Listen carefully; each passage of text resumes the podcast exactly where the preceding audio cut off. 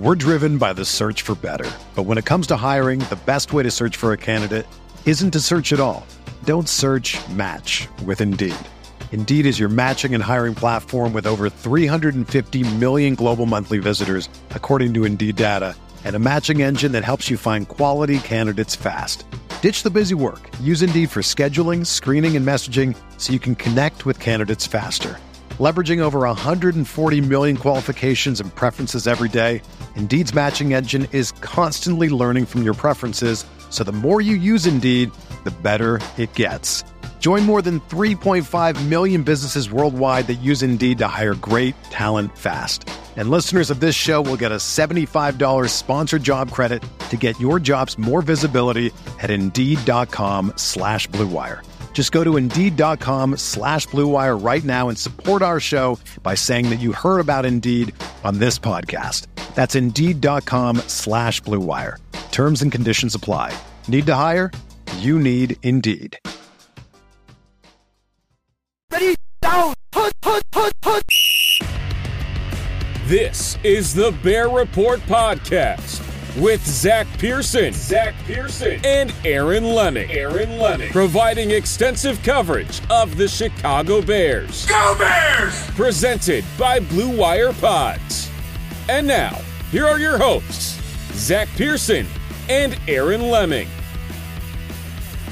What's up, Bears fans? Welcome to another edition of the Bear Report Podcast, a victory edition of the Bear Report Podcast. The Chicago Bears are 1 and 0 following their week 1 win over the San Francisco 49ers, a 19 to 10 victory in a monsoon at Soldier Field, a very fun game to be at to watch as the rain came pouring down um, on both teams. We're going to recap that game a little bit. We're going to talk about the Bears' upcoming game by bringing on a guest, Zach Jacobson of the Packer Report. He's been on before. He's going to help us out in getting to know Green Bay as they are 0 1 to start the season. I almost said 1 0, but they are 0 1 to start the season. Before we get into all that, though, we need to do a couple things for us. Really could use the help here on the podcast by subscribing on all major podcasting platforms, rate review. Um, we're on Spotify, Google Play, iTunes, um, or well, Apple Podcasts as they call it now. Um, and you can also find us on Megaphone. So please do that. And please subscribe to our YouTube channel. Let's get into this episode. Before we do that, I do have to bring in my co host, Aaron Leming.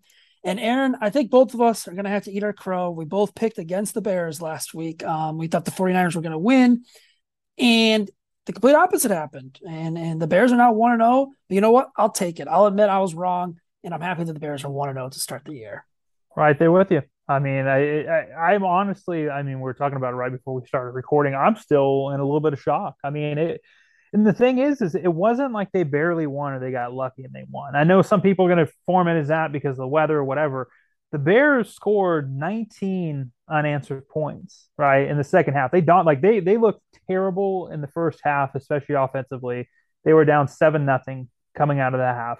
They ended up winning the game 19. It should have been 21, but obviously Cairo Santos had his own issues. But 19 to 10, they shut them out uh, outside of that field goal in the very beginning of the, the third quarter. They shut them out and dominated the game. Um, you know, again, I, am still not sold that this team's got a lot of talent, especially offensively. But I think that we saw exactly what we kind of talked about is that this team may not have a ton of talent um, but they're going to be in a lot of games this year. And I, I, I think that, you know, obviously it's one game, so we can't get too ahead of ourselves. But I think we saw what a well coached team uh, with mental stamina um, and, and a hunger to, you know, try to figure out ways to win games can do. And again, it's one game. Week one is wild that doesn't mean you should go out and change your record predictions. Obviously, we'll be having a very different conversation. If they go on, they beat the Packers on Sunday night. We're to be we're to be having a different conversation. We're to have to adjust expectations accordingly. But it's still a hell of a win, man. I mean, there's really no you can't take anything away from it. I know everybody's wanting to make this about Justin Fields and Trey Lance and so on and so forth. I'll be honest and say I don't know how you can judge either quarterback. Uh, you know, and I tweeted this out. I think it was yesterday. You know, ultimately Justin Fields looked terrible in the first half of the game. I was starting to get a little worried. He comes out. He has that one big play. Uh, you know, the broken play, and then everything starts clicking for him. Um, neither quarterback had good games, but this is what I will say: I am very glad that Justin Fields was the guy that grabbed the game by the horns, took control of it, and played his best when the when the Bears absolutely needed him. So I, I don't know, man. I don't I, I don't know how anybody can be upset um, or have any negative feelings about that game because honestly, it was it was a fantastic game, especially when you're considering how young and new this roster is, and considering the fact that this is this coaching staff's first game, uh, you know, with this new regime. The only thing that sucked about the game was the first half and offense for the Bears was was brutal to watch, but like the rain, if you're out there at Soldier Field, I was fortunate I was in a press box, so I wasn't getting soaked. But I can imagine for the fans, the rain sucked. Though they did win the game, so I guess it kind of makes you feel a little better. Um, but let me ask you this, Aaron. How many times have we seen a Bears team, let's say in the past, let's say 10 years, fall behind at halftime, look completely lifeless at halftime, zero points. You know, they they had six drives where they had five punts and one interception. They look like, you know, really bad in the first half, but how many times have we seen a team look like that and just roll over in the second half, completely not show up, get stomped, not do anything about it? How many times have we seen that? We didn't see that at all Sunday. We this was crazy. Like this is a new regime, and I think to come out in the second half and not roll over and make adjustments, play disciplined football, not turn the ball over in the second half, force takeaways, and get a win I, I probably could count on one hand how many times we've seen that actually happen in the past 10 years. Sorry, I, I was I left myself on mute there. I yeah, you were muted. yeah, I would say I would absolutely agree. I, I think the one obviously I'm sure there are a few. Um, I don't have the greatest of memories, so I'm just going to kind of throw that out there. This is not me, you know, trying to be hyperbolic, anything like that. But here's what I will say: the one the one game that comes to mind for me, um, and it's not even within the last ten years. I think that was actually 2006. Was they are who we thought they were game, right? Where the Bears looked absolutely horrible uh, for the majority of that game and came back and won it. But I I can't think. Then again, I'm probably missing something. So Maybe, what, am, what, about San Francisco week two, like 20? Remember the Cutler game when they opened up the new? Yeah. Were they, were they down at halftime? Yeah, they were. That was that was a Trestman game when uh when Brandon Marshall went off in the second half. Yeah, I guess that would be that was yeah, I guess that's because that was 2012, 2013. Yeah, I think it was 2013. 14, yeah, so 13? One of those. I think it was I think you know what? Actually, no, it was 2014 because that was they they lost week one and then yeah. they won the next two and they were like, okay, the Bears are gonna figure this out. And then they just completely tailspin. But yeah, I mean, honestly thinking about it, you know, obviously it's it's easy to think about it from the Matt Nagy era, just because you know we all went through that for three years. Uh, was it three or four years? I can't even remember anymore. Maybe it was four. See, I that's what I'm saying. My my memory. Uh, yeah, four years, 2018 yeah. to 2021. Yeah. So I, I mean, it. But yeah, that was, and I think that was a huge issue and a complaint for a lot of us was that the Bears failed to make halftime adjustments during that uh, during that regime, during that era with that coaching staff. And you know, I'll be honest, man, I I went into going into halftime. I was sitting there thinking, I don't know how this game is seven to nothing, but I don't see how this is going to get any better. And then, of course, they come out in the, the first half. That that first drive right out of the first half, they march all the way down the field with that big play. I'm thinking, okay, here we go. It was fun while it lasted.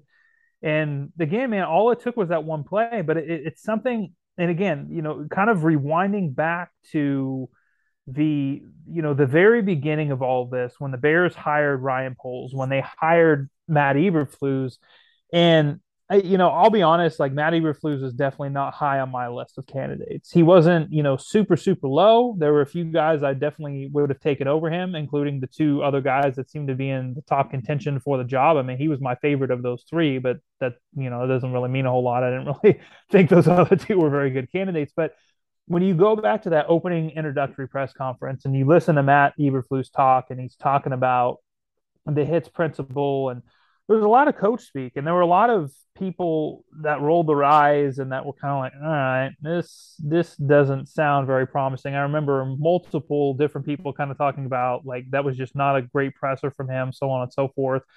But I think what we've seen is everything that Matt Eberflus talks about, he means. And it may not be the most sexy thing to listen to. It may be frustrating to sit there and listen to you know, him talk in press conferences and not reveal anything, not reveal who's going to be starting at center and guard, and you know, not reveal injuries until they have to release the injury reports and whatever else. But the reality of it is, man, is like he is living what he is saying. And this team is clearly buying into it. And we saw it on display, man. We talked about in the preseason how those three preseason games, they were very disciplined and they were rallying to the ball. The hits principle was in full effect. The whole, and Matt Eberflus has said this multiple times, the controlling the controllables, right? Controlling the controllables. And that sounds cliche and it sounds kind of cheesy but ultimately, that's what the Bears did. They did what they could control. And ultimately, they came out in the second half against, in my personal opinion, at least on paper, outside of the quarterback position, a considerably better team. A, a team that was, and that's the thing is like people keep downing the 49ers. Dude, the 49ers were a few uh, different plays away from going to the Super Bowl a year ago. That, that this is the same team that beat the Packers in the playoffs, got all the way to the NFC Championship game, and very well could have been in the Super Bowl for the second time in a three year span. So, again, we're, we're talking about a team that has had a considerable amount of success over the last few years, including this last year. This is a good football team. And the Bears came out and just absolutely put it to them in the second half and showed a crazy amount of resolve, not only, not just for a rebuilding team, not just for a team that is in year one of a new coaching staff, but in general, they committed three total penalties. One of those, I don't think anybody knew was a penalty until it happened with the whole Trent Gill thing. I mean, it was just it, their defense for for as much talent or as you know as much talent as they may you know quote unquote lack or as many questions as they may have defensively, the defense played outstanding. And again, I know everybody's saying the weather this, the weather that. Both teams had to play in the weather. Okay, and that, that's just really what this comes down to. And I, I know people want to keep talking about the weather and how you know, if this is a normal game, it would have been different. Maybe it would have, but the, the reality of it is, is that both teams had the adversity of playing in this crazy weather. And the fact is, the Bears came out and scored 19 unanswered points in the second half and took control of the game. And not only did they take control of the game, I mean, I think people kind of forget this. It was a 13 to 10 game at one point. It was still very much a game at that point. And what happens? Eddie Jackson goes out and gets his first interception since 2019. What do they do? They go down, they score a touchdown. And then from there, they had two, uh, you know, basically two defensive stops, turnover on down, and that was it. So it's like again, there's just no way, at least in my opinion, you, you can feel however you want to feel about the overall outlook of the, of the season, but there's nothing negative, in my opinion, that you can really take away from this game from Bears standpoint because they did everything and more that you would expect them to do. And quite frankly, they were one of the bigger upsets because if you look at the spread going in the game, you know the, the the 49ers are favored by seven going into this game i mean this was this was one of the bigger point spreads in the entire league going into week one and the bears beat this team by nine points and really it should have been 11 yeah overall i mean it really wasn't a good week for the, for the big favorites out there um, a lot of survivor pools probably uh, coming crashing down with some of those upsets but yeah i agree with everything you said and you know it just goes back to me it's they've bought into the hits principle you know, they're a disciplined team. They're not making those mistakes. The one turnover that Justin Fields had was bad. We can all admit that. I mean, that's a play you just can't make. But then he comes back in the second half and, you know, he could have crumbled. He could have let it snowball. Instead, he comes out, throws two touchdowns, you know, scrambles, making plays happen with his feet and keeping plays alive. And, and, and it paid off for him. And it paid off for the offense. You know, the one thing I would say that I you know probably take away from this game um, as a as a negative would be the lack of the run game for the Bears outside of Khalil Herbert. I do think David Montgomery, excuse me, struggled a little bit. And what I've noticed with him, kind of looking back at the film, is there, you know there's times where he doesn't pick the right run lane or tries to bounce to a different run lane that's not designed and not where it's supposed to be. And I think that does hurt him. Now it's just one game here, so it, it you know he could obviously rebound and and come back against Green Bay. But I like what they have in that backfield with Herbert, and I think if Montgomery gets going and if Fields gets better here, they could have a two headed monster on run game for him to lean on, and that should open up the pass game a little more. But you know, overall, I was pleased with what I saw. Um, I'm happy the Bears got a win, and, and like you said, uh, to a point you talked about earlier, you beat Green Bay, and things change. I mean, you're looking at a 2 0 team you're looking at a team that's going into week three against Houston. They have a very favorable schedule in the first half of the season. We've, we've talked about it plenty of times um, on this podcast. You know, you have New York, the Giants. You go to Minnesota, it looks like it'll be a tough game. But then you host the Commanders. The Patriots are looked pretty bad against the Dolphins. Then you're at Dallas. Who knows if Prescott's coming back? You have Miami. That's a tough game. Then you have the Lions and Falcons and Jets right there before you play Green Bay. Um, and then you go into your bye week. I mean, you go 2 and 0 and you're kind of opening yourself up to talking about okay, maybe we can contend or stay in a playoff race till the end. You know, maybe not make the playoffs, but hey, maybe we can contend and stay in it till the end. And it, it, it's it's it's going to be an interesting game here on Sunday night in Green Bay.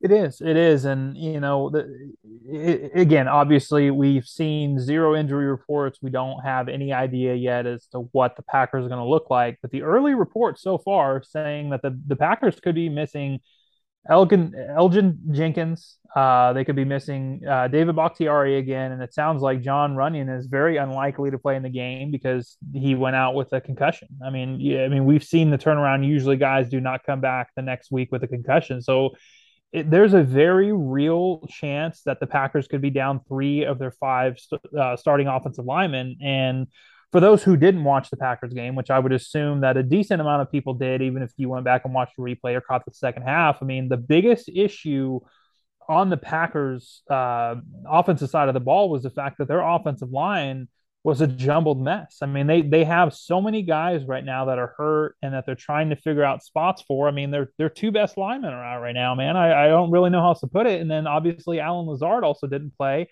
Uh, you know, and Quay Walker, one of their starting linebackers, I think it was their their second round pick, uh, or maybe it was because it, did they have two, one or two first round picks? He was either a first or second round pick. They, I know they, they had two first. They had uh, the, the the Raiders first rounder. That's right. Yeah, because they took. I know they took Devonte Wyatt or Devon Wyatt or whatever his name is, Wyatt. Uh, and then okay, so maybe they took Quay Walker in the first round. Either way, I mean, you get the point. I mean, the, the, he could miss the game as well. I mean, this is this is a prime opportunity for the Bears to go into to Lambeau Field and upset the Packers. And you know, in terms of trends, going back to when Dave Wannstedt was hired back in 1993, every single first year head coach the Bears have hired in their first year has beat the Packers. So again, you know, it, it, you can look at that, and then you can look at some of the odds stacked against, and the fact that Aaron Rodgers is obviously twenty-two and five against the Bears. The Bears are two and eight in their last 10 games at Lambeau Field. You know, there's a lot of different things. I mean, Aaron Rodgers, when he throws zero touchdowns and one or more interceptions, that's only happened four times in his career. He comes back the next week and he's basically, un, you know, invincible. He's had, I think it was like 11 touchdowns, zero interceptions, a completion rate well over 70. Uh, and he's averaging, I think it's like 260 or 270 yards through the air. So, I mean, obviously, there's a lot to contend with there, right? But at the same time, uh, again, man, this is this is a, a situation. Obviously, you know whether you want to drink the Kool Aid or not, that's that's completely up to you. Um, obviously, a lot of crazy stuff happens in Week One. I don't blame you if you do. I don't blame you if you don't. I mean, I don't think many people had the Bears coming out and beating the 49ers the way that it happened. So, yeah, it's going to be an interesting game because again, in a lot of ways, you know, the, deck is much more stacked against the Packers. The one thing I will say is, again, going back to last year, the Packers lost 38 to three on the road to the New Orleans Saints, and then they came back and they rattled off seven wins in a row. And frankly, it could have been a hell of a lot more if it wasn't for the fact that Aaron Rodgers got COVID they play Kansas City. They end up losing that game 13 to seven with Jordan Love uh, getting uh, his, you know, his first NFL, uh, you know, career NFL start. So, yeah, man, it's uh, it, it, it's exciting because it's just one of those situations where you know the Bears played. I think the Bears played a lot better than most people expected them to play. And again, there's still a lot of stuff to clean up. Like you pointed out, I think you know David Montgomery was a negative.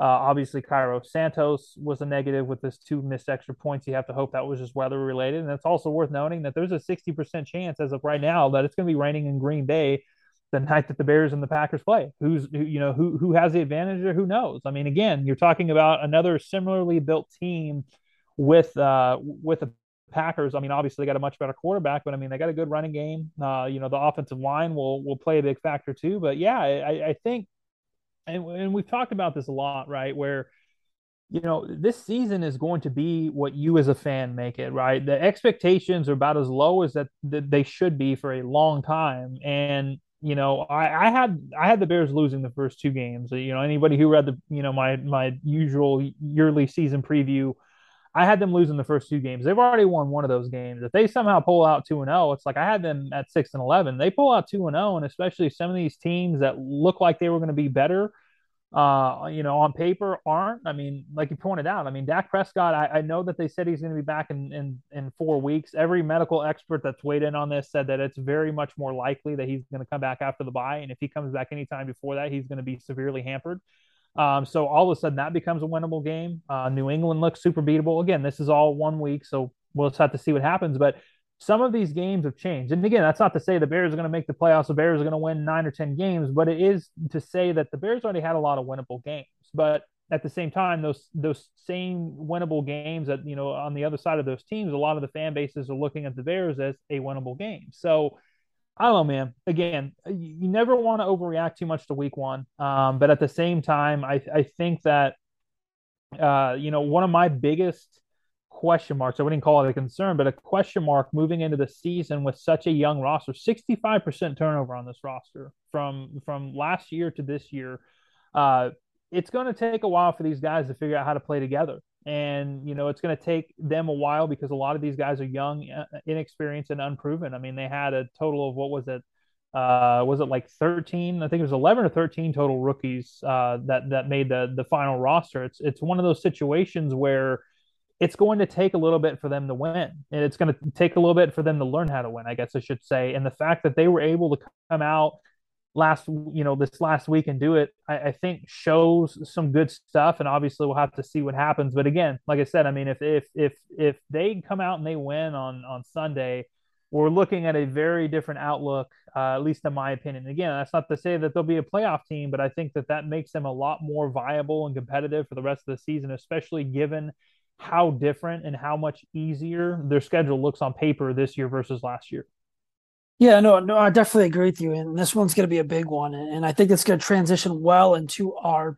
preview for week two um, between the Bears and Packers. Before we bring on Zachary Jacobson of the Packer Report, we got to tell our listeners about Odds Trader.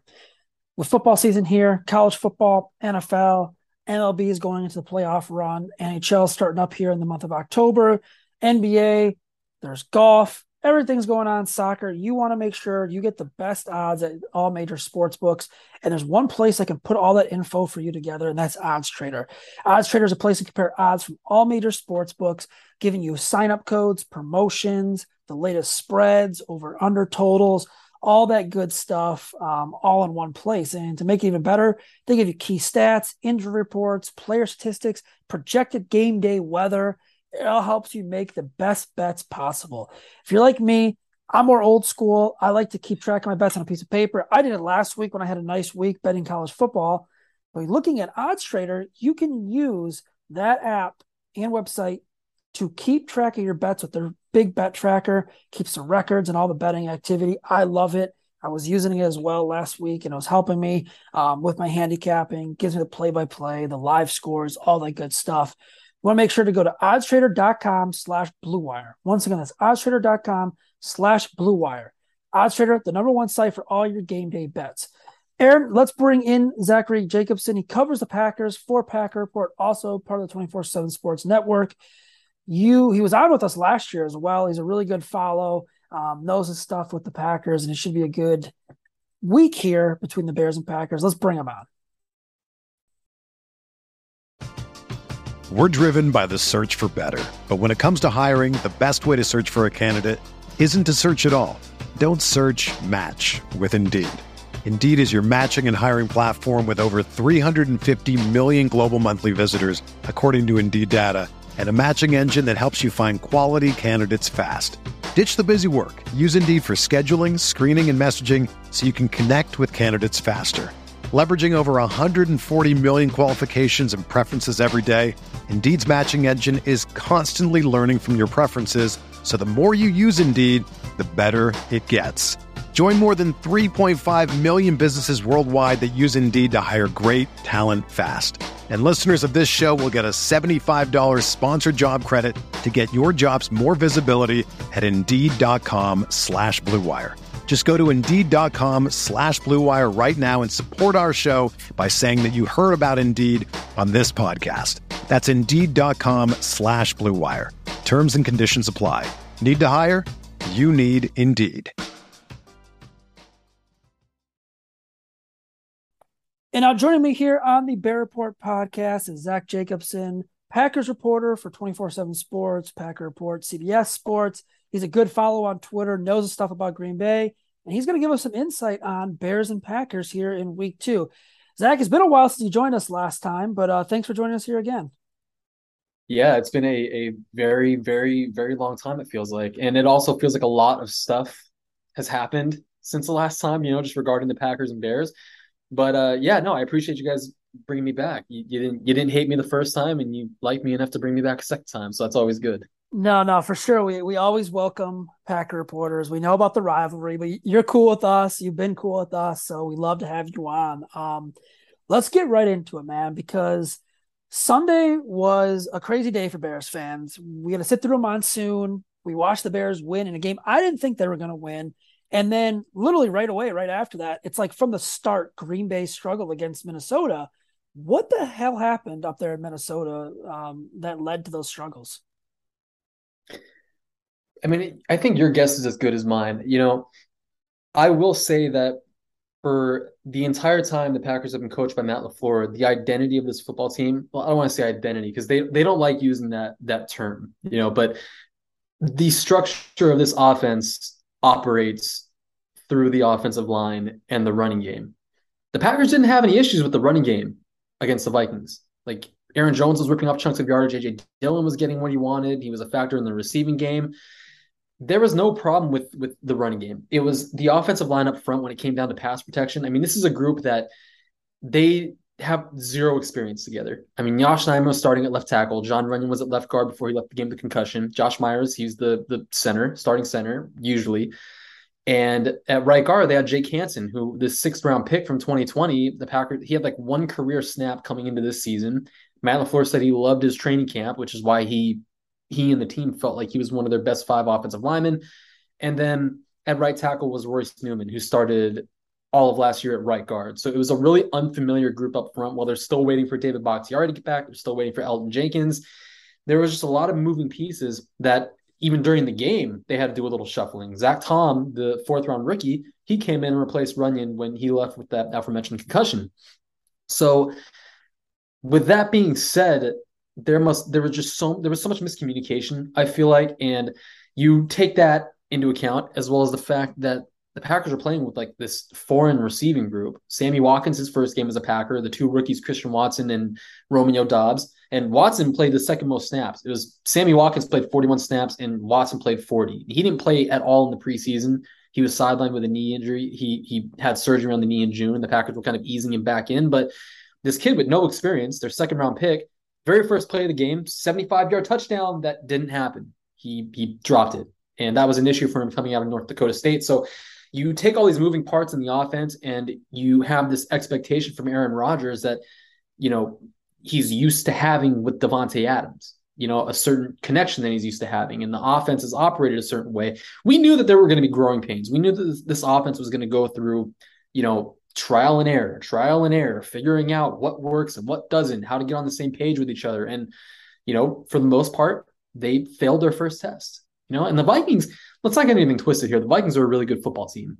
They're they're really good. They have promising pieces on the defensive side. They have what could be, end up being one of the most explosive offenses in football. Um, so you know, it was a matter of Matt LaFleur. I feel like getting out coached and not adjusting accordingly throughout the game. You know, when guys struggled. Like I know I'm going on a rant here, but again, it all starts on the offensive line. And when there are problems in the offensive line, everything else falls apart. And we saw that firsthand. Well, and kind of rewinding back to last year, I mean, this is this is something that a lot of Packers fans and, and the Packers are, are, are, you know, it's something that they're used to. I mean, they, they got blown out 38 to 3 last year against the Saints, right? And I think a lot of us were like, okay, maybe this is maybe this is really not, you know, maybe maybe the Packers are just finally falling apart. And then obviously they reel off seven games in a row. Could have been a lot more had it not been for the fact that Aaron Rodgers went down with an injury. Now, here's what I will say. I watched the game.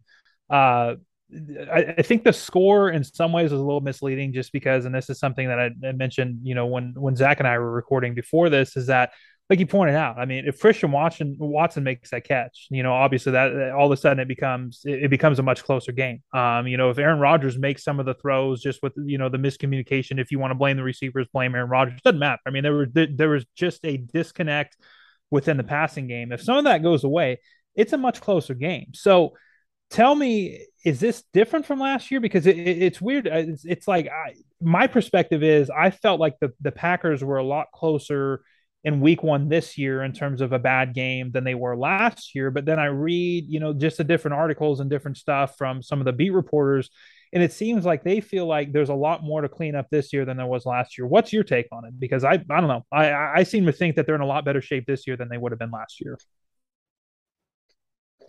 It's it's really tough to say because you look at last year and they had continuity. You know, they had an offensive line in place. They had Davante Adams, so it they were more likely to kind of rebound from a loss like that. But now you fast forward to to last Sunday, you know, they don't really necessarily have that that luxury, you know, and I mean to compare to compare the two games, and it's not just you guys. Like I've seen so many people make the comparison to last year just because I mean, three out of the four years of Matt LaFleur being the head coach, they've started off slowly. They've either went in Chicago and struggled to win that game in 2019, or you know they got smacked around by the Saints last year in, in in Florida. That is kind of like an anomaly of a game. I feel like just being kind of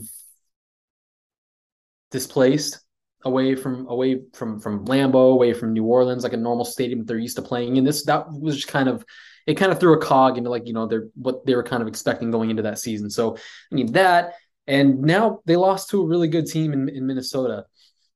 What I feel like is more comparable is the 2019 season, that first year under LaFleur. They they kind of took a little time to get going to to figure out how they wanted their offense to operate, how they wanted everything to stem from the running game. Um, and that was before AJ Dillon got there. But back then they had Jamaal Williams, who was a really good uh, number two back behind Aaron Jones.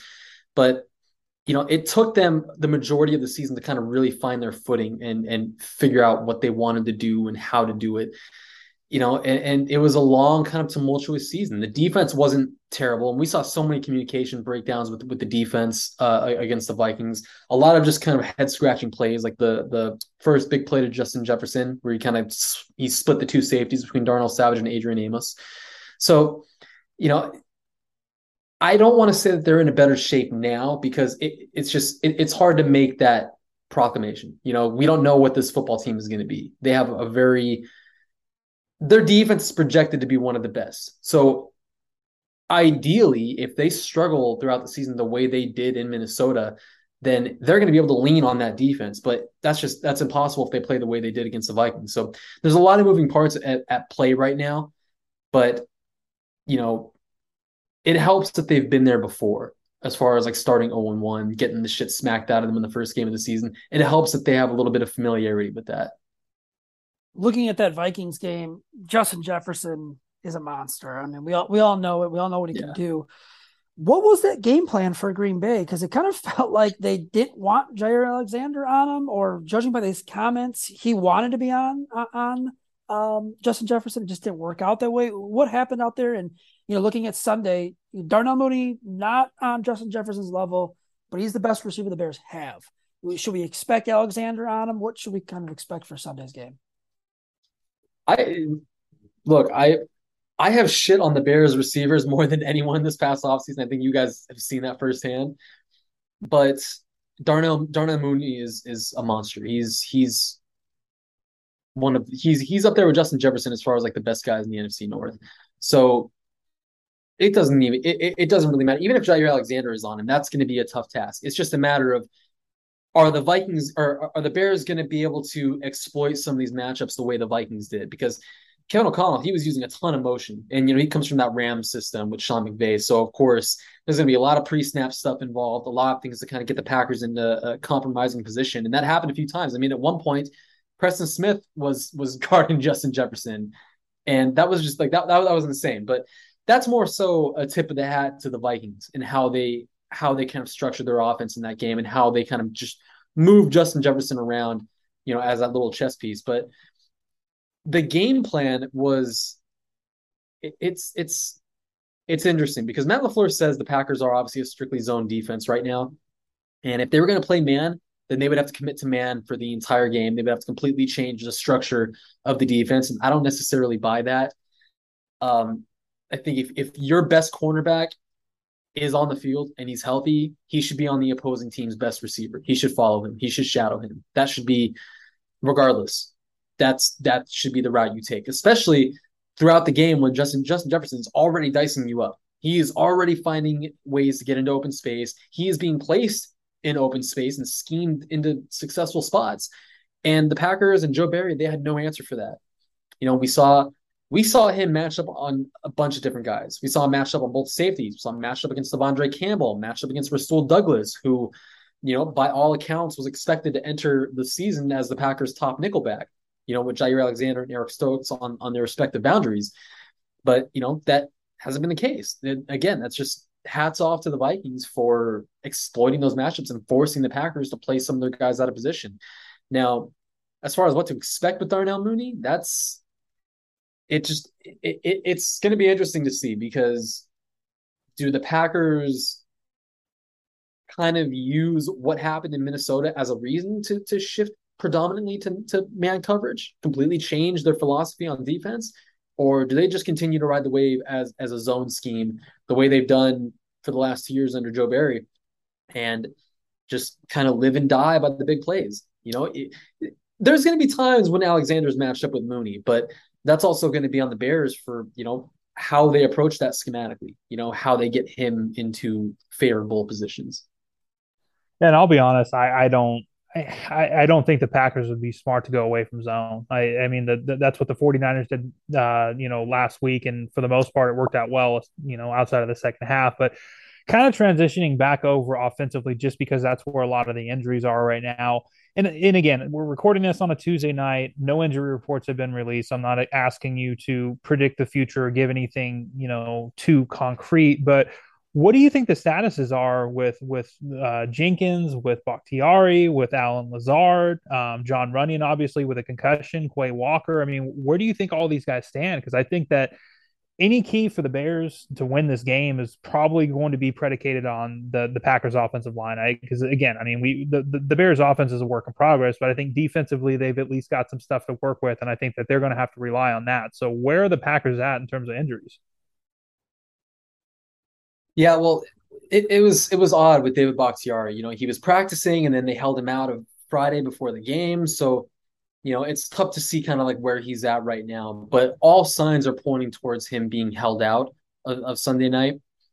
Um, and the same thing with Elgton Jenkins. I feel like Jenkins is closer to potentially returning than Bakhtiari is, which is just insane to say because we've been, you know, going through this with Bakhtiari for almost two years now. And again, it's not it's not his fault. It's just a really unfortunate uh, unfortunate situation. But you know, I I would expect them both to be held out uh, Sunday night and potentially be on the lineup. I wouldn't play them against the Buccaneers because that's that's the next game. They're going to be in Tampa Bay. I wouldn't do that. But um, the Packers today they they promoted Caleb Jones from the practice squad. He's uh, the 6'9", 370 pound offensive tackle, and a lot of people kind of viewed that as like a black cloud over Bakhtiari and Jenkins. Like, oh, they promoted this tackle from the practice squad, so that must mean that must mean bad news, you know, for for for the tackles. But that's not necessarily the case. There are other teams that were trying to sign Jones. Uh, Tom Silverstein of the Milwaukee Journal Sentinel, he pointed to the Ravens and the Buccaneers as teams that could potentially try to sign him off the practice squad. So, you know, I think ideally there's no more practice squad protection, so they needed to to kind of get him away from from from those waters and get him on the roster. But uh, that's as far as the offensive line goes right now. And Jon Runyan, he's still in the concussion protocol. We won't know more about that until Wednesday when they practice for the first time. Uh, Quay Walker, uh, yeah, he. I think he's going to be okay. I think they dodged a, a pretty big injury with him. Um, I would not be surprised if they if they hold him out against the Bears. But you know, just just kind of looking at how kind of slim they are in that room right now, because Chris Barnes he suffered a high ankle injury and a calf injury uh, high ankle sprain, excuse me. So he's on IR today. That was the corresponding move for Caleb Jones. Uh, they're left pretty much really, really thin at middle linebacker, which is pretty ridiculous because that was one of the deepest positions on the roster, shockingly. uh, at, at inside linebacker. Right now, it's just De'Vondre Campbell and Isaiah McDuffie as the only healthy middle linebackers. They could provo- uh, promote Ray Wilborn from the practice squad or elevate him for the game, but you know that remains to be seen. Right now, they're just kind of nothing too long term, you know, other than Chris Barnes, who's going to be missing, you know, four games at minimum, but nothing too long term. Quay Walker has a chance to play on Sunday. Uh, Jon Runyan has a chance if he can get out of concussion protocol, but you know, the statuses of Bakhtiari and Jenkins are still really up in the air right now. How does Justin Fields successfully uh, attack this Packers defense? Where should we be looking at in terms of that? That's that is honestly a really good question. I feel like if I can give you a good enough answer, I should be a, def- a, a, a offensive coordinator. but you know, attacking this defense is just going to be predicated on getting the ball out quickly and using a lot, uh, a, a, lot of kind of um, pre-snap motion, just because that that is what the Vikings did and it worked. I feel like this defense is, yeah, they they're a group that have that have played together for a year now under the same scheme, the same coordinator.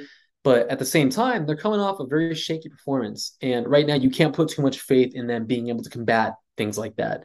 So unless they miraculously, you know, improved in that facet, you know, throughout the course of the week, then I feel like the best way that the Bears can attack them is through a lot of that pre-snap motion, mixing up some of these coverages and getting some of the Packers uh, secondary guys out of position. You know, that's that was one of the biggest things that the Vikings were able to do successfully, and they exploited a lot a lot of those mismatches. Well, one of the things that you, we had actually talked about, I think it was I think it was before preseason. I could be wrong. Was talking about the differences, you know, between the Packers receiving core and the Bears receiving core, and obviously, you know, we had different perspectives on that, which is fine, you know. Uh, but from from the Packers' perspective, what's your overall read? Because it, it seemed like, it, at least in reading your tweets and, and, and kind of seeing some other Packers people's perspective, it seemed like uh, most people expected Randall Cobb to be more involved. And obviously, we haven't seen anything from Allen Lazard yet because he's been hurt. Uh, but who do you think between, especially between, let's just say Christian Watson and, and Romeo Doubs, who's going to be the guy that really steps up? Are they both going to be big parts of this offense this year? I think the fact that Christian Watson dropped that 75 yard touchdown on the very first play of his career after not playing all summer. The fact that he still played the second most snaps out of the entire receiving room in that game against the Vikings, I think that really tells you everything you need to know about how they think about him just right now and in the long term. They want him to be a significant part of this offense, and he has the tools for it. He has the speed, he has the route ability. It's just a matter of limiting those mental mistakes and getting his hands getting his hands on point. That's really what it boils down to with him. But he's definitely going to be a significant part. I mean, they need him. They need him to be a significant part of the offense. Same with Romeo Doubs. And as Aaron Rodgers has said multiple times, you know, there's there's urgency. You know, they don't have time. They don't have the luxury of waiting for these guys to develop. You know, it, it's not like a Davante Adams situation where he came into a room that already had Jordy Nelson, that already had Randall Cobb.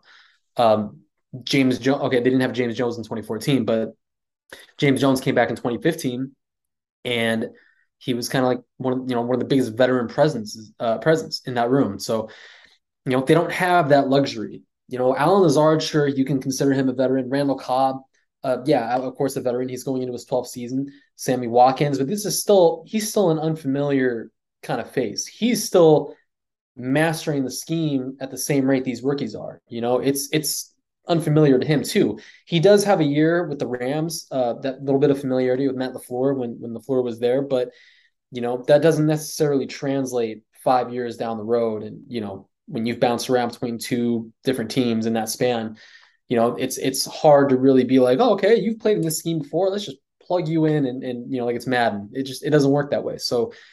You know, I feel like right now at the beginning of the season, yeah, they're going to lean on guys like Lazard and Cobb and Watkins. At least that's who that's who Rodgers keeps pointing at as the three guys at the top of the depth chart.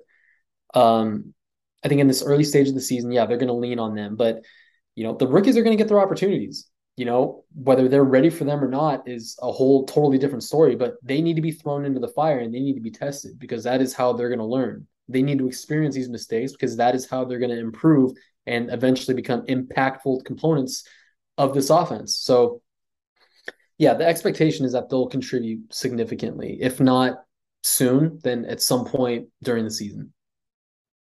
what the hell was Nathaniel Hackett doing last night on Monday Night Football? like, what was that? He he spent too much time with Matt LaFleur, you know, and, and Matt LaFleur's clock management skills. I think that's what that was. Oh yeah, I saw that tweet you had last night, and, and I was like, "This is incredible." I'm watching. I'm like, okay, like first off, you you trade these assets for Russell Wilson, um, you pay him this money, and then you're you're trusting a 64 yarder, like the second longest field goal in NFL history. Like this is crazy. I mean, uh, you know, did he? I mean, I, I know your tweet might have been a little joking, a little serious, but what were you thinking? Like watching that, like okay, that was our former, you know, OC. What what was going kind of going through your mind? To be honest, I I was on the phone with my girlfriend at the time, so I was just kind of like I was like paying attention to that conversation, but also watching what was happening on my on my TV, and I was like, "What? What the fuck?" and I saw Russell Wilson was there. And, you know, he wasted a good thirty seconds before calling that. You know, finally calling a timeout. It was like what around 20, 21 seconds when they finally did it. I just feel like on, on fourth and five, you like you said, you pay all that money to Russell Wilson. You trust him to be able to get you five yards. You know, at, at the very least, if you are confident, I mean, that's not that is not a bad offense like they have all the pieces. They have a really good running back tandem, and Tim Patrick's not there, but they still have a really good duo at wide receiver, Jerry Jeudy and Courtland Sutton. You have all these weapons on offense, and Nathaniel Hackett, who was a huge part of the Packers' offensive success the last two years, and you're telling me you can't get five yards, five stupid yards. That's it. Just get get your kicker a little closer, and you you have three timeouts in your pocket at that point. I just I feel like you call a timeout early come up with a play, master the design, and go for it. Because if you look, if you if you don't get it, then you don't get it. You lose. But that's pretty much what's going to happen if you attempt a 64 yard fucking field goal. I don't. I just I don't understand that. I don't understand it at all. Yeah, it was uh it was a weird move, and I, I couldn't help but think because obviously you know a lot of the trade rumors last year, and honestly the, the beginning you know before Aaron Rodgers signed his contract was that maybe Aaron Rodgers goes to you know goes to Denver, and I couldn't help but think it's like, does he do that same? Does he make that same exact decision with Aaron Rodgers at quarterback? Because I don't think he does. I, I just, but it's just crazy to me because if you look at Russell Wilson since he's come into the league, it's like the dude has been one of the best uh, two minute drill quarterbacks in terms of game winning drives in the NFL since he's coming in the league. What is it, 10 years ago? So, just, yeah, that was that was crazy. So my final question for you is, and just make this kind of easy. What's your biggest X factor or you know biggest thing that you think you know needs to go right for the Packers uh, to win on Sunday night? I don't know if you've noticed, but I kind of have a theme with everything I'm talking about when it comes to their offense, and it's the offensive line. Uh, they need to be better.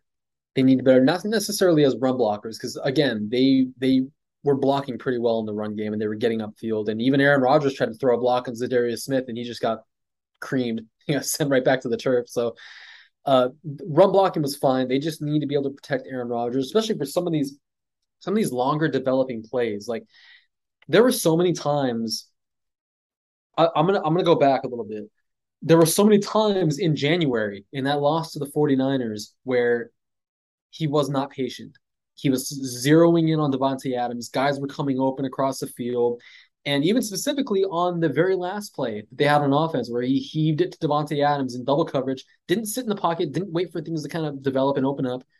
If he did, he would have seen Allen Lazard coming across the field, middle of the field, wide open, hits him, extends the drive, and all of a sudden they're in they're in field goal range to, to potentially win. So that was a theme again against the Vikings guys were coming open. Christian Watson was getting open. I don't, I don't want things to get misconstrued here when we're talking about the rookies. Like Christian Watson was getting open, like with ease. And the same with Romeo Doubs. Sammy Watkins was even coming across on a crosser, and Aaron Rodgers flipped it to the flat to Aaron Jones, and it was an incompletion. I mean, uh, AJ Dillon. So there were opportunities there. There were so many plays left on the field, which is why I'm not like too worried about this. Once they get it figured out, they go to the film room and kind of be like, oh, okay, I had this guy here. I had that guy there. I just got to be patient. They'll figure it out. But in order to do that, in order to be patient and to let these routes develop, the offensive line has to be on point. They need guys to hold up their blocks. They need to get the right blocks, which was something Aaron Rodgers said that they failed at against the Vikings. They, you know, they made the wrong blocks. They kind of keyed in on the wrong protections. So a lot of plays that they ran in Minnesota were kind of doomed. They were doomed from the start, pretty much, just because there were It's what Rodgers talks about. It was mental errors. Like he's not just referring to the receivers when he talks about that. He, he's talking about the linemen making mental errors too, especially with a young, inexperienced group like what they have right now. So that's going to be the X factor for me. They got to protect Aaron Rodgers to be able to sit in the pocket, you know, because he's he's transitioned at this point of, the, of his career and in this offense, he's transitioned into a pocket passer. He's not the guy that's going to, you know, maneuver his way out of the pocket, wiggle here, wiggle there, shimmy here, and hit guys on the run. You know, he's not playing with Jordy Nelson and Greg Jennings and, you know, James Jones anymore. Guys that know when to work back to the quarterback and to free themselves up so he can hit them on the run. You know, these guys are inexperienced. They're not, you know, they're they're not aficionados with the offense yet. They're not at that point. They can get there, but it's going to take the reps and it's going to take the opportunities and the targets. So, in order for that to happen, the offensive line has to be a lot better than they were in Minnesota. Yes, as we wrap things up, give us a prediction. Who who wins and what's the score? All right, I don't want you guys to corner me here because you know I'm gonna. in spite of all the shit I'm talking on the Packers right now, I I still think they kind of use. I don't want to say that.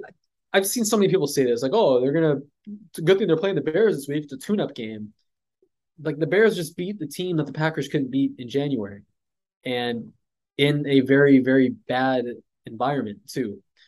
So you know, I don't view this as some kind of tune-up game or like a get right game. You know, it could easily it's another divisional game. Those always go either way. And the Bears could easily go into Lambeau and shock the world and beat the Packers. But I personally don't see that happening. I think I think the Packers they they end up getting back on track with this and they win. I'm gonna I'm gonna say 27 to 17. Okay. Yeah, yeah. Honestly, we, not much different from our predictions. Exactly. Frankly, I mean, yeah. it's like we talked about before we had you on. It's like there's there's two numbers that stick out to me, and that's you know Aaron Rodgers 22 and five against the Bears, and then the fact that Aaron Rodgers has 11 touchdowns, zero interceptions, and over 72 percent, or I think it's 72 or 73 percent completion rating, and his thrown. I think he's averaged like 260 or 270 yards uh, when he comes off of games. There's only the four games in his career that he's come off of games where he's had no inter- uh, no touchdowns and at least one interception. So, yeah, there, there's a lot of feel good with the Bears right now. I think that a lot of Bears fans are feeling better, um, especially after this after the 49ers game. But this is still going to be a very tall task, and frankly, this is still a really good Packers team that has had the Bears number for quite a while. Yeah, I think if if they're able to kind of connect on some of the mistakes that they made last week and not leave so many big plays in the field, then yeah, this could be an opportunity for them to kind of get back on track and figure out, you know, what what went wrong pretty much in Minnesota. Um, I don't think they're too discouraged, so the morale probably isn't you know in the gutter. I think they're gonna you know it's it's their home opener, so the energy is gonna be high, and it's it's difficult playing in Lambeau Field. Um, but yeah, they just need to be so much better up front to even have a chance because otherwise the Bears pass rush is gonna is gonna blow it up. Zach, thanks again for joining us, man. Um, where can everyone follow you on Twitter and where can everyone read your work at? Yeah, no, thank you guys for having me again. Uh, my Twitter is it's Zachary J. Not, not not like it, you know, it's Zachary J or like it's Zachary J. I mean like it's Zachary J. Uh, and you can find me at packerreport.com. Awesome, good stuff, man. We'll have you got uh, have you on again for sure um, when the two teams meet again later on this season. But um, until then, man, take care, and we, we really appreciate it. I'm looking forward to it. Thank you guys again for having me. Whether you're a world class athlete or a podcaster like me, we all understand the importance of mental and physical well being and proper recovery for top notch performance. That's why I'm excited that Unifyd Healing is sponsoring podcasts on the Blue Wire Network. Unifyd Healing is a new and super innovative global network of wellness centers powered by Energy Enhancement System, or EE System. If you haven't heard of the EE System yet, then you'll want to listen up. This technology promotes wellness, deep relaxation, purification, and rejuvenation. Wherever you are across the globe, access to a center is easy and affordable. Interested in experiencing the EE System technology for yourself? Go to unifydhealing.com slash bluewire to learn more and find a center near you. That's unifyd, U-N-I-F-Y-D, healing.com slash bluewire. No material or testimonials on the Unifyd Healing website are intended to be viewed as medical advice or a substitute for professional medical advice, diagnosis, or treatment. Always seek the advice of your physician or other qualified healthcare provider with any questions you may have regarding a medical condition or treatment and before undertaking a new healthcare regimen, including EE system. And welcome back. That was our interview with Zachary Jacobson of the Packer Report. Some good stuff there. We'll see what happens here in week two. Aaron, to close out the show, as we always do, we make our predictions and our decision, or not our decision, geez, the deciding factor in the game, what to watch for here. I went first last week, so you go first with your prediction on, on Bears Packers week two. Okay, yeah, I'll I'll start off with my X factor. I think the X factor, at least in my opinion, it all revolves around Aaron Rodgers, right? I mean, I've I've said the numbers. We all know we we all know how dominant Aaron Rodgers has been against the Bears. Uh, we also know their history of bouncing back after a tough game, especially in the uh, you know in this new era that they have, you know, under their new head coach and their new GM. So I, I think the big key here is is limiting Aaron Rodgers, and I think last week you can go back and you can look. I mean, they they scored seven points, but there were a few. Uh, missed catch opportunities or you know bad throw opportunities where if they convert those that's a whole new ball game if christian watson catches that ball down the sideline he's gone you know, that's seven points right there. There are a few other plays where if Aaron Rodgers makes a better throw, that's probably, you know, that's probably going to end up being points too. So, you know, obviously a lot of this is going to come down to the offensive line for the Packers. And I thought the Bears defense played extremely well. Obviously, we'll have to see what the weather holds, but it's going to be very interesting to see if they're able to stick – uh, you know, kind of in that same category um, in terms of being dominant and, and you know, causing turnovers and, and doing what they did uh, against the 49ers and transitioning that over, um, obviously, to the Packers. And then as far as the score prediction goes, man, I've gone back and forth on this. And ah, man, I as much as I it, it sucks because I really want to say I think the Bears are going to win this game. I do think it's going to be close, um, but I'm just gonna I'm just gonna go with my gut for the time being. And quite frankly, I feel like by the end of the week, I'll probably end up talking myself into the Bears somehow winning this game. Uh, I'm gonna go with you know an, an, another close game. I'll go. I'm gonna say 23-17 Packers, and I hate to say that. Like I said, I don't I don't feel great about that prediction at all. But at the same time, man, it's just one of those the Packers have handled the Bears so long, and we've seen how they've rebounded after losses like this that I don't want to overreact too much. Um, so I'm basically going in this cautiously optimistic, um, but at the same time, if if they lose, I'm not going to be overly surprised by it. Yeah, second straight week. I think we're in the same boat here, unfortunately. Um, you know, my X factor is going to be getting pressure on Aaron Rodgers and not letting him pick you apart. You talked about the, the two the, the wide receivers they have. Don't know if Allen Lazard's going to play either. Um, they struggled last week overall as receiver unit. If the Bears can get pressure on Aaron Rodgers and make life difficult for him, he doesn't have that safety blanket w- with um, Davante Adams. He does have Robert Tonyan back, but if you can make life difficult on him, the Bears are going to have a real shot to win this game. And it's almost like you want them to beat you with the run. I think if you get pressure on Rodgers, it's a recipe for success. Justin Fields show up in the primetime spotlight. This is your chance. You came off a week one win. Win over the national media right here. Win them over primetime. They keep putting the two teams in primetime. Bears keep getting embarrassed. This is your chance to end that kind of narrative and start a new, um, hopefully, a new streak. Unfortunately, though, I do think the Bears are going to lose. I just, I've seen this so many times, man. Like the Packers haven't started 0 2 since 2006. They actually started 0 2 in 05 and 06. But they're just, when they come off when, when they're coming off a loss, Aaron Rodgers is really good, man. And it just feels like he's the boogeyman. He's waiting to put a dagger in your heart. It's prime time. It's in Green Bay, national television. I just, I hope I'm wrong, man. I'll definitely eat the crow again. Um, but I, I, do think it's a close game. Like the spread is crazy for this game. I, I, saw it at nine and a half Sunday, eight and a half on some sports books. And then today, someone told me I think it got up to 10 or it got up to 10 yesterday.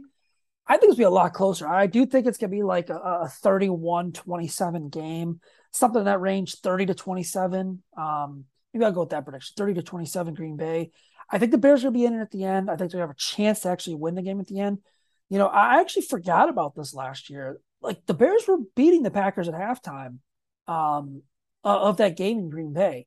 And there they came out. They got the punt return or the kick return or punt return for a touchdown. They had a nice screenplay by Jakeem Grant or, or whoever it was for a touchdown. Um, but yeah, man, I just I've seen this so many times. Like I hope I'm wrong. I really do. Prove me wrong, but I'm going with Green Bay um, in this one.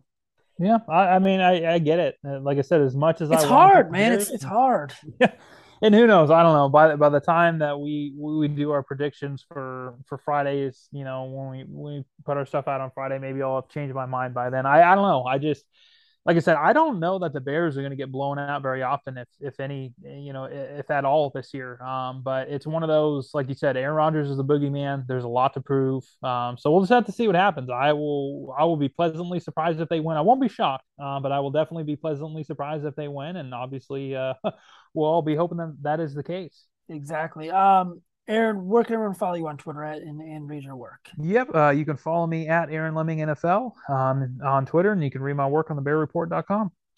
Yeah, you can follow the Bear Report on Twitter at just Bear Report. Um, you can follow me at Twitter at, at Zach Z underscore Pearson.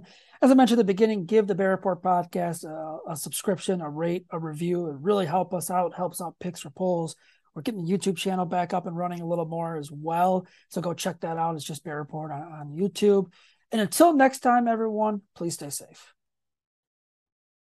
For the ones who work hard to ensure their crew can always go the extra mile, and the ones who get in early so everyone can go home on time, there's Grainger, offering professional grade supplies backed by product experts so you can quickly and easily find what you need. Plus, you can count on access to a committed team ready to go the extra mile for you. Call, clickgrainger.com, or just stop by.